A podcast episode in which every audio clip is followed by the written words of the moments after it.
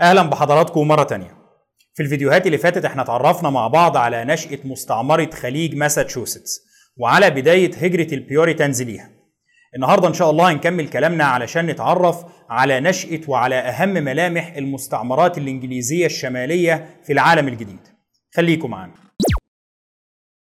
مع وصول الأسطول بتاع جون وينثروب لمنطقة خليج ماساتشوستس سنة 1630 الأوضاع هناك بتتغير تماما. طبعا الأسطول ده بيرسو في مدينة سيلم اللي هي كانت المقر الرئيسي للمستعمرة في الوقت ده. وبمجرد ما بيوصل الأسطول بيتولى جون وينثروب بنفسه منصب حاكم مستعمرة خليج ماساتشوستس. طبعا موجة المهاجرين الأولى اللي جت مع جون وينثروب كانت موجة ضخمة جدا أكبر من قدرة سيلم على استيعابهم. إحنا هنا بنتكلم في ألف مهاجر تقريبا بينما عدد سكان سيلم في الوقت ده كان أقل من 200 وبالتالي موجة الهجرة دي كانت أضخم بكتير من الطاقة الاستيعابية للمدينة الصغيرة دي. هنا بقى واضح أنه المستعمرة محتاجة تتوسع. مش لازم كل الأعداد دي تتكدس في سيلم لكن إحنا ممكن نستغل الأعداد الضخمة دي في إنشاء مدن جديدة ضمن نطاق نفس المستعمرة. وعلشان كده بيختاروا منطقة تانية قريبة من سيلم برضو على السواحل. ويوم 7 سبتمبر سنة 1630 الحاكم وينثروب بيعلن تأسيس مدينة جديدة باسم بوسطن. اسم بوسطن بيتم اختياره تيمنا بمدينة إنجليزية كان في عدد كبير من المهاجرين الجدد دول أصلهم منها. طبعا نشأة مدينة زي بوسطن بتكون مختلفة.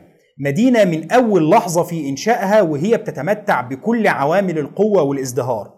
عدد كبير من المهاجرين فلوس كتير وأيدي عاملة وحرفيين. المدينة بتزدهر بسرعة شديدة جدا خصوصا مع الموجات المتعاقبة من الهجرة اللي بتستمر في القدوم من إنجلترا.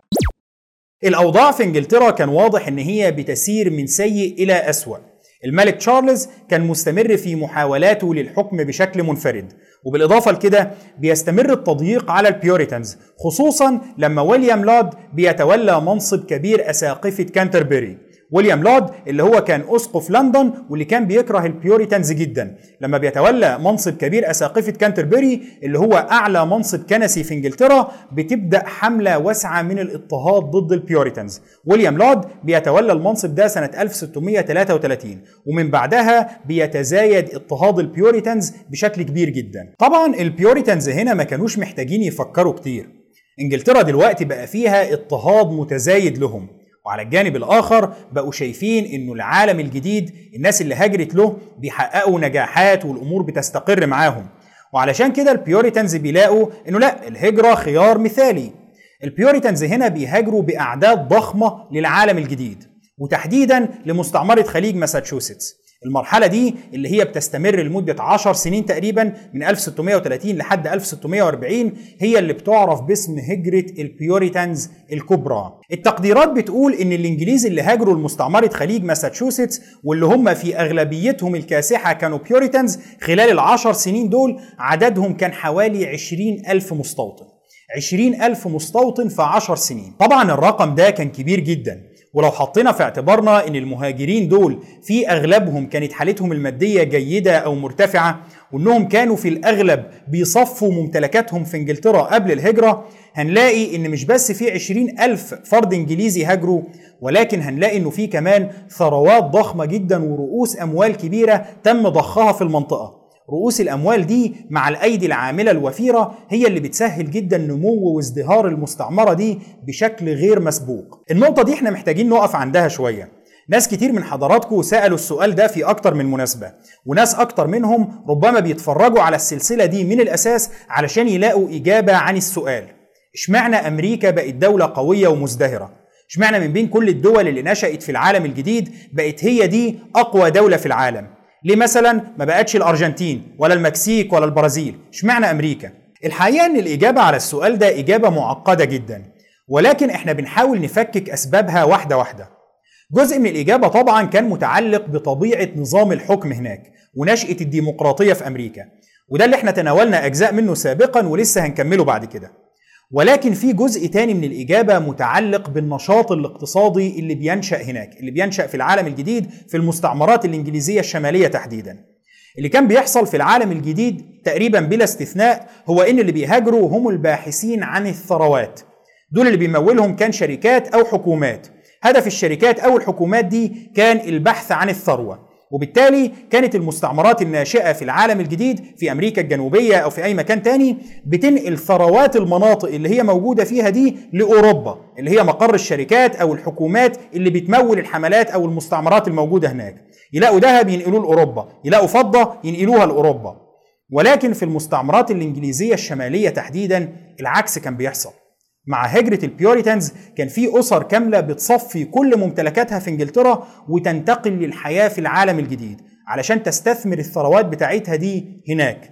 طيب ولما الاستثمار ده يجيب أرباح الأرباح دي كانت بتنضاف على رأس المال وبرضه بيتم استثمارها في العالم الجديد لأن خلاص المستثمرين نفسهم بقوا عايشين هناك حياتهم كلها بقت موجودة في العالم الجديد. اللي حصل هنا هو إنه جزء من ثروة الأمة الإنجليزية تم تصفيته ونقله للعالم الجديد.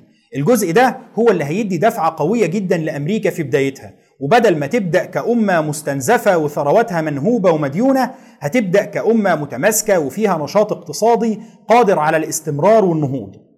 هنا برضو إحنا محتاجين نكون واضحين في نقطة. الجزء اللي تم تصفيته من ثروات انجلترا ونقله للعالم الجديد ما كانش جزء ضخم قوي. يعني في النهاية كل اللي هاجروا في المرحلة دي كانوا يدوب 20 ألف فرد.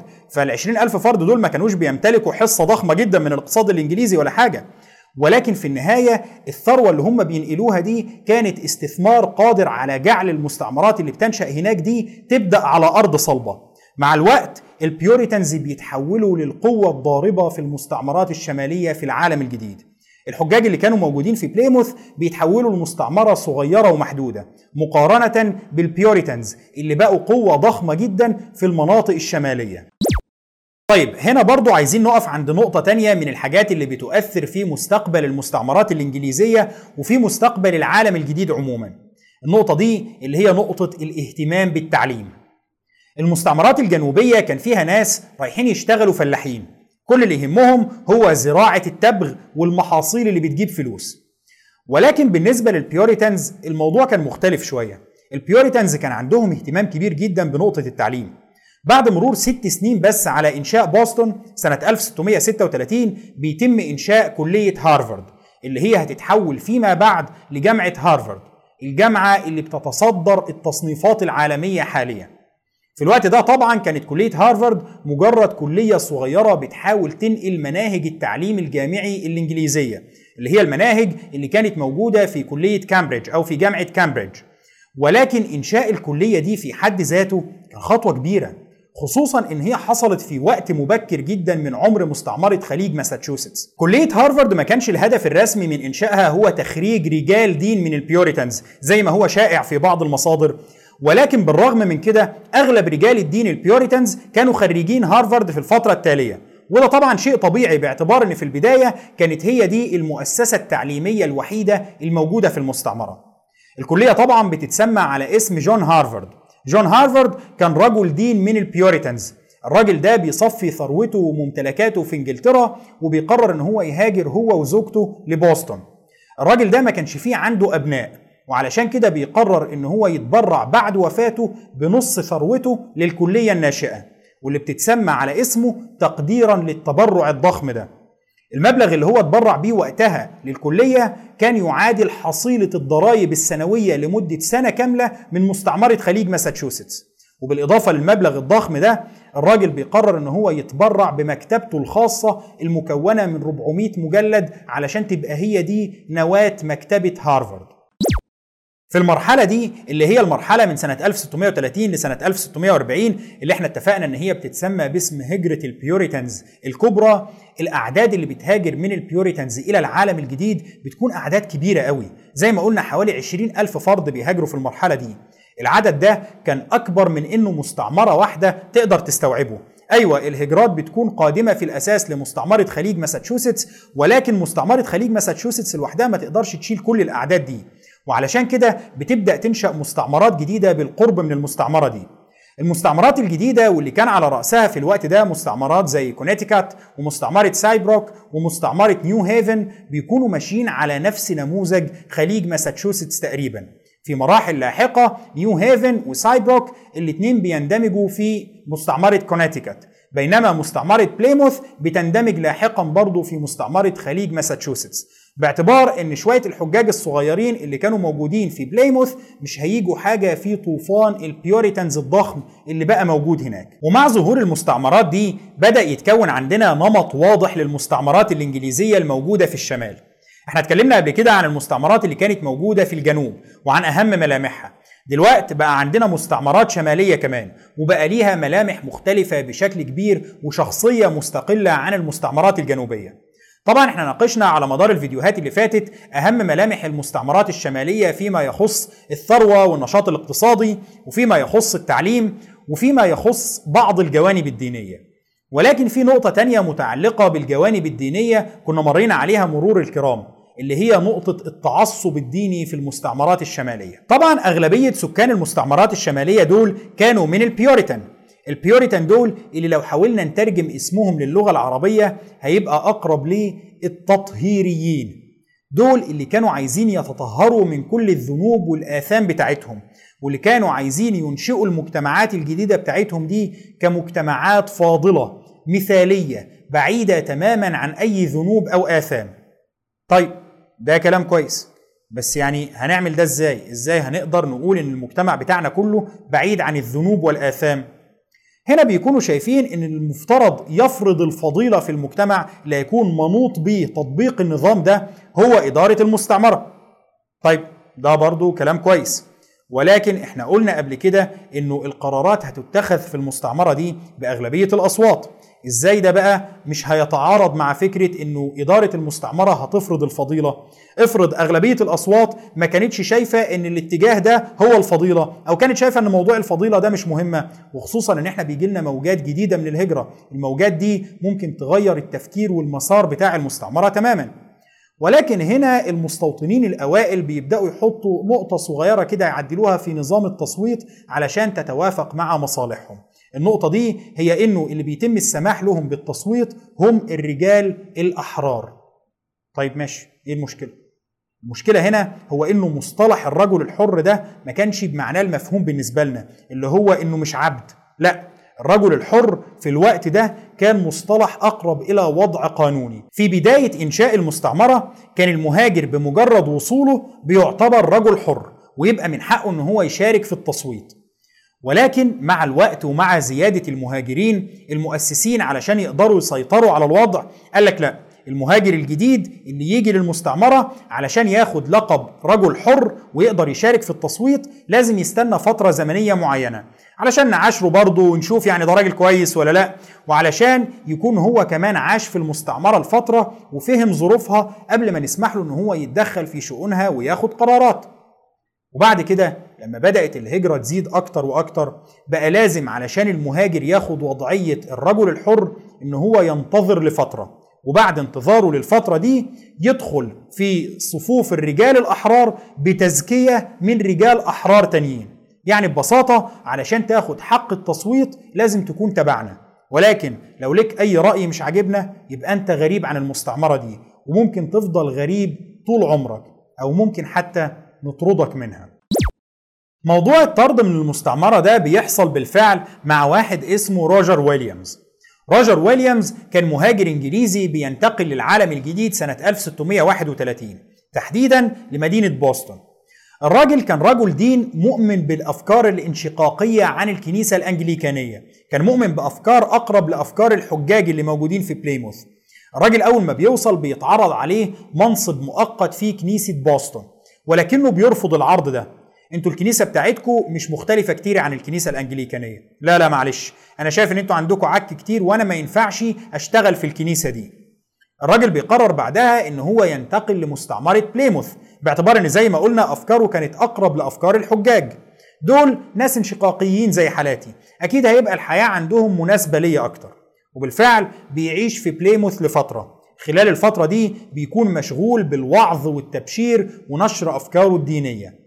ولكن هنا بيحصل تطور كبير جدا في أفكار روجر ويليامز. روجر ويليامز خلال فترة وجوده في مستعمرة خليج ماساتشوستس وبعدها وجوده في مستعمرة بليموث بيحاول ينشر المسيحية في أوساط قبائل السكان الأصليين. ومن خلال احتكاكه بيهم بيبدأ يكون صداقات مهمة معاهم.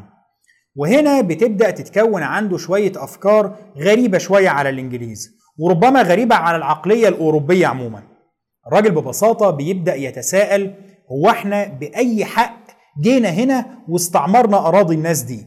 يعني إيه الحق القانوني اللي بيخولنا البقاء في الأرض دي؟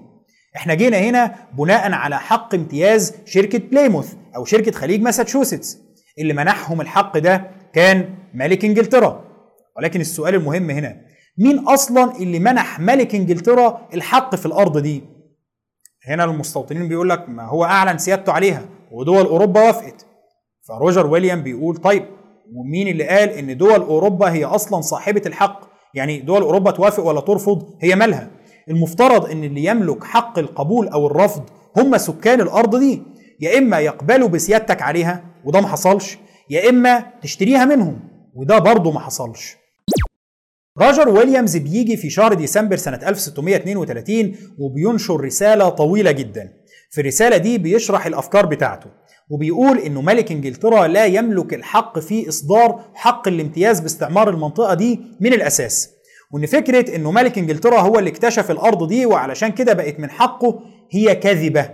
الأرض دي اللي اكتشفها هم أهلها وعلشان كده هي من حقهم. والطريقة الوحيدة اللي ممكن يكون تواجد الإنجليز على الأرض دي هو تواجد شرعي هي إنهم يشتروا الأرض دي من السكان الأصليين. طبعا هنا إحنا ممكن نتخيل رد فعل المستوطنين على الأفكار دي كان عامل إزاي. روجر ويليامز بيضطر في البداية إن هو يسيب مستعمرة بليموث وينتقل إلى مدينة سالم. ولكن هناك برضه الناس بيكونوا مستائين جدا من أفكاره دي. إيه التخاريف اللي أنت بتقولها دي؟ مش ناقص غير واحد جاي عايزنا ندفع فلوس مقابل الأرض اللي إحنا بالفعل أخدناها. هنا بيستمر التضييق على روجر ويليامز على مدار الثلاث سنين اللي بعد كده. هو بيستمر في نشر أفكاره واللي بيبدأ يؤمن بيها عدد قليل جدا من المستوطنين في مقابل رفض عام من الأغلبية الكاسحة من المستوطنين للأفكار دي وطبعا رفض كاسح من إدارة المستعمرة. خلال الفترة دي بيتم استدعائه للمحكمة أكتر من مرة. وبيتم منعه من إلقاء خطاباته أو الترويج للأفكار بتاعته دي بشكل علني. لحد ما في النهاية سنة 1635 بيتم إصدار حكم بأنه روجر ويليامز مهرطق وبيتم الحكم بنفيه خارج المستعمرة. وبالفعل في شهر يناير سنة 1636 روجر ويليامز بيضطر إن هو يسيب المستعمرة. وهنا بفضل علاقاته الجيدة مع السكان الأصليين قبائل الوامبانواج بيعرضوا استضافته لحد ما ينتهي فصل الشتاء. طبعا الاستضافة دي اللي بيكون ليها الفضل في إنقاذ حياته لأنه لو ما كانوش استضافوه كان مات من البرد. وبمجرد حلول فصل الربيع روجر ويليامز بيشتري قطعة أرض من السكان الأصليين. قطعة الأرض دي موجودة في ولاية رود آيلاند الحالية وبيقرر إن هو وأتباعه هيؤسسوا فيها مستعمرة جديدة. هنا روجر ويليامز وأتباعه بيكونوا مقتنعين إن المكان اللي هم بيقرروا إن هم هيستقروا فيه بشكل دائم المكان النهائي اللي بيستقروا فيه في رود آيلاند هو المكان اللي اختارته العناية الإلهية ليهم. وعلشان كده بيختاروا للمدينة اللي هينشئوها هناك اسم مشتق من فكرة العناية الإلهية دي. المدينة اللي بتنشأ هناك اللي هي حاليا عاصمة ولاية رود آيلاند مدينة بروفيدنس روجر ويليامز هو والمستوطنين اللي كانوا معاه واللي كانوا مقتنعين بأفكاره بيكونوا مصممين ان المستعمرة اللي هم بينشئوها دي لازم تكون ملاذ للمضطهدين دينيا بغض النظر عن أفكارهم وإن هي تكون تعبير حقيقي عن الحرية الدينية. وعلشان كده في السنتين اللي بعد كده بيحصل خلاف ديني كبير جدا ما بين مجموعة من سكان بوسطن وما بين باقي السكان. الخلاف ده كان بيتزعمه سيدة اسمها آن هاتشنسون طرفين الخلاف دول كانوا بيوريتان ولكن بيحصل ما بينهم وما بين بعض خلاف على نقطة مهمة جدا من نقاط العقيدة أو اللاهوت. الخلاف نفسه الخلاف الديني نفسه تفاصيله معقدة جدا فإحنا هنحاول ما ندخلش فيها. ولكن اللي يهمنا هنا إنه مع احتدام الخلاف سنة 1638 بيتم اتخاذ قرار بنفي آن هاتشنسون والناس اللي معاها اللي مقتنعين بالأفكار بتاعتها دي. وهنا روجر ويليامز بيتدخل وبيدعو آن هاتشنسون والناس اللي معاها إن هم ينتقلوا للمستعمرة بتاعته دي وبيسمح لهم بالحياة فيها وإنشاء مستوطنة. وبالفعل المستوطنين دول بيشتروا جزيرة في المنطقة. وبينشئوا فيها مستوطنة بيسموها مستوطنة بورتسماوث. التسامح الديني في رود آيلاند بيمتد لدرجة إنه المستعمرة بتسمح سنة 1658 ل 15 أسرة يهودية من أصول أسبانية وبرتغالية بأن هم يستقروا في منطقة نيوبورت. ودي برضو بتكون خطوة غير مسبوقة في المستعمرات الإنجليزية في الوقت المبكر ده. طبعا هنا فكرة إنه روجر ويليامز يعمل مستعمرة ويجمع فيها كل المهرطقين وأصحاب الأفكار الدينية الغريبة اللي المستعمرات الشمالية كانت بتنفيهم دي كانت بالنسبة للبيوريتان فكرة مستفزة جدا. مش بس بالنسبة للبيوريتان ولكن بالنسبة لسكان باقي المستعمرات الشمالية كلها. خصوصا لو أضفنا لها أفكاره عن إنه لازم نشتري الأراضي من السكان الأصليين. وعلشان كده مع الوقت بيبدأ يتصاعد التوتر ما بين سكان المستعمرات دي اللي هي المستعمرات الشمالية وما بين سكان رود آيلاند. وبيبدأ المستوطنين في باقي المستعمرات الشمالية يحاولوا يقلبوا الآية. مش أنت بتشكك في شرعية وجودنا هنا لأن إحنا ما اشتريناش الأرض دي من السكان الأصليين؟ طيب إحنا بقى اللي شايفين وجودك هنا غير شرعي لأن إحنا هنا بتصريح من ملك إنجلترا. لكن انت مفيش معاك تصريح. انت رحت عملت مستعمرة مع نفسك ما خدتش إذن من حد. وإحنا بقى عايزين نتوسع وناخد المناطق اللي انت عايش فيها دي باعتبارها جزء من حق الامتياز بتاعنا اللي إحنا أخدناه من ملك إنجلترا. ومع التوترات دي الأمور بيكون واضح إن هي على شفا حرب ما بين رود آيلاند وما بين باقي المستعمرات الشمالية وعلى رأسها طبعا مستعمرة خليج ماساتشوستس. وعلشان كده روجر ويليام بيقرر إنه لا إحنا لازم نشوف حل للموضوع ده. الراجل بيقرر إن هو يسافر لإنجلترا علشان يحصل على حق امتياز رسمي من الحكومة الإنجليزية للمستعمرة بتاعته. أيوه أنا مقتنع إنه الأرض دي بتاعت السكان الأصليين وبالفعل اشتريتها منهم. ولكن البديل لإن أنا ما أخدش حق امتياز من الحكومة الإنجليزية هيكون حرب. والحرب دي على الأغلب رود آيلاند هتخسر فيها. وعلشان كده روجر ويليامز بالفعل بيسافر لإنجلترا وسنة 1644 بيقدر يحصل من البرلمان الإنجليزي على حق امتياز لمستعمرة رود آيلاند. طبعا مع حصوله على الحق ده بتضطر باقي المستعمرات الإنجليزية الشمالية إن هي تتقبل وجود رود آيلاند ولو على مضض. خلاص الراجل بقى جايب ورق رسمي من الحكومة الإنجليزية وجوده بقى شرعي زينا تماما. ما نقدرش نحاربه. إحنا وهو خاضعين للسيادة الإنجليزية. ولكن بالرغم من نجاح روجر ويليامز في إنشاء رود آيلاند إلا إن ده ما بيكونش معناه نهاية الاضطهاد الديني في المستعمرات الشمالية. بالعكس الاضطهاد ده بيستمر لفترة طويلة جدا وبيزيد مع الوقت. هنقف لحد هنا النهارده إن شاء الله والأسبوع الجاي هنكمل كلامنا علشان نتعرف على تطور المستعمرات الشمالية. الأسبوع الجاي بإذن الله هيكون آخر فيديو عن المستعمرات الشمالية. وبعدها هنتكلم عن الوجود الفرنسي والهولندي في العالم الجديد وعن نشأة المستعمرات الوسطى. شكرا لحضراتكم وإن شاء الله نكمل كلامنا الأسبوع اللي جاي.